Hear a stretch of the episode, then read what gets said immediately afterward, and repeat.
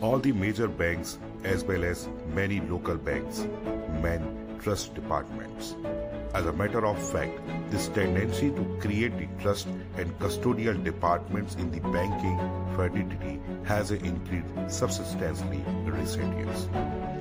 Essentially, these trust departments have their objective the preservation of an asset, whether the estate comes as a result of an inheritance or is still in the hands of the estate creator. It actually, however, many of these trust departments manage estate that have a growth objective.